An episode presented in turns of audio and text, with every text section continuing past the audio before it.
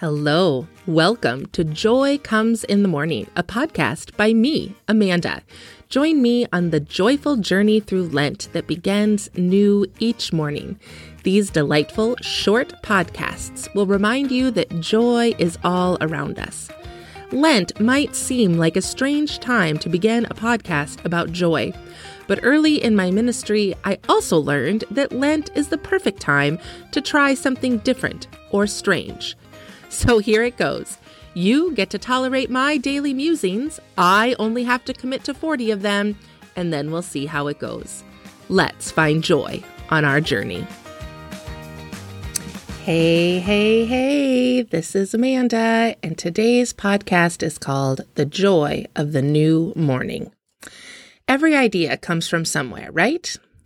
Well, while I have wanted to do a podcast for quite a while, this specific theme of 40 days of joy during Lent was inspired by a book called 40 Days of Decrease by Alicia Britt Chole. And you can download that on Kindle today for $1.99, which is a very good deal. Hmm.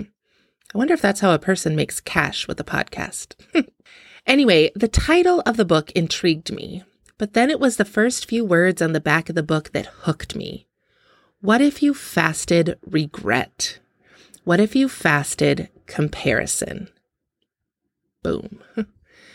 I carry shame in a suitcase. I know. I've talked about this in other episodes, and the idea of fasting from regret sounds both freeing and impossible. But for one day, maybe even I can do that. Here's what she writes about fasting from regret. When fresh beginnings are stalked by the memories of stale endings, a sickly substance can steal our strength. Regret empties anticipation, flattens dreams, and suffocates hope. Whereas hindsight helps us learn from the past, regret beats us up with the past. And she goes on, fast from regret. Do not give it space. Scripture says God's mercies are new every morning. I love the idea of a new morning. The sun rises each morning. Joy comes in the morning. We have a new start each morning. But that joy can be clouded by guilt, the mercies clouded by regret. So this new morning, Focus only on the joy, the mercy, the sun. Now that focus, the, the practical how of how that will look for each person is different. Maybe your morning begins with listing gratitudes or reading a joke of the day.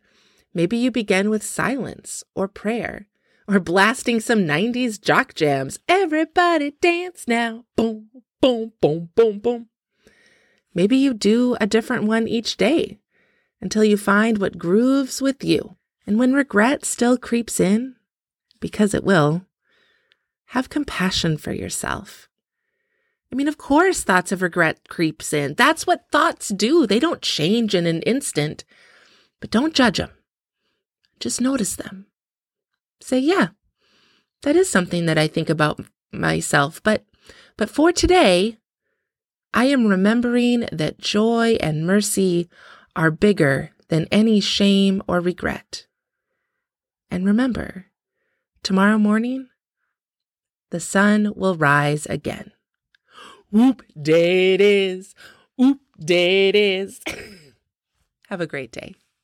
Thanks for joining me on today's Joy Comes in the Morning podcast. Talk with you tomorrow.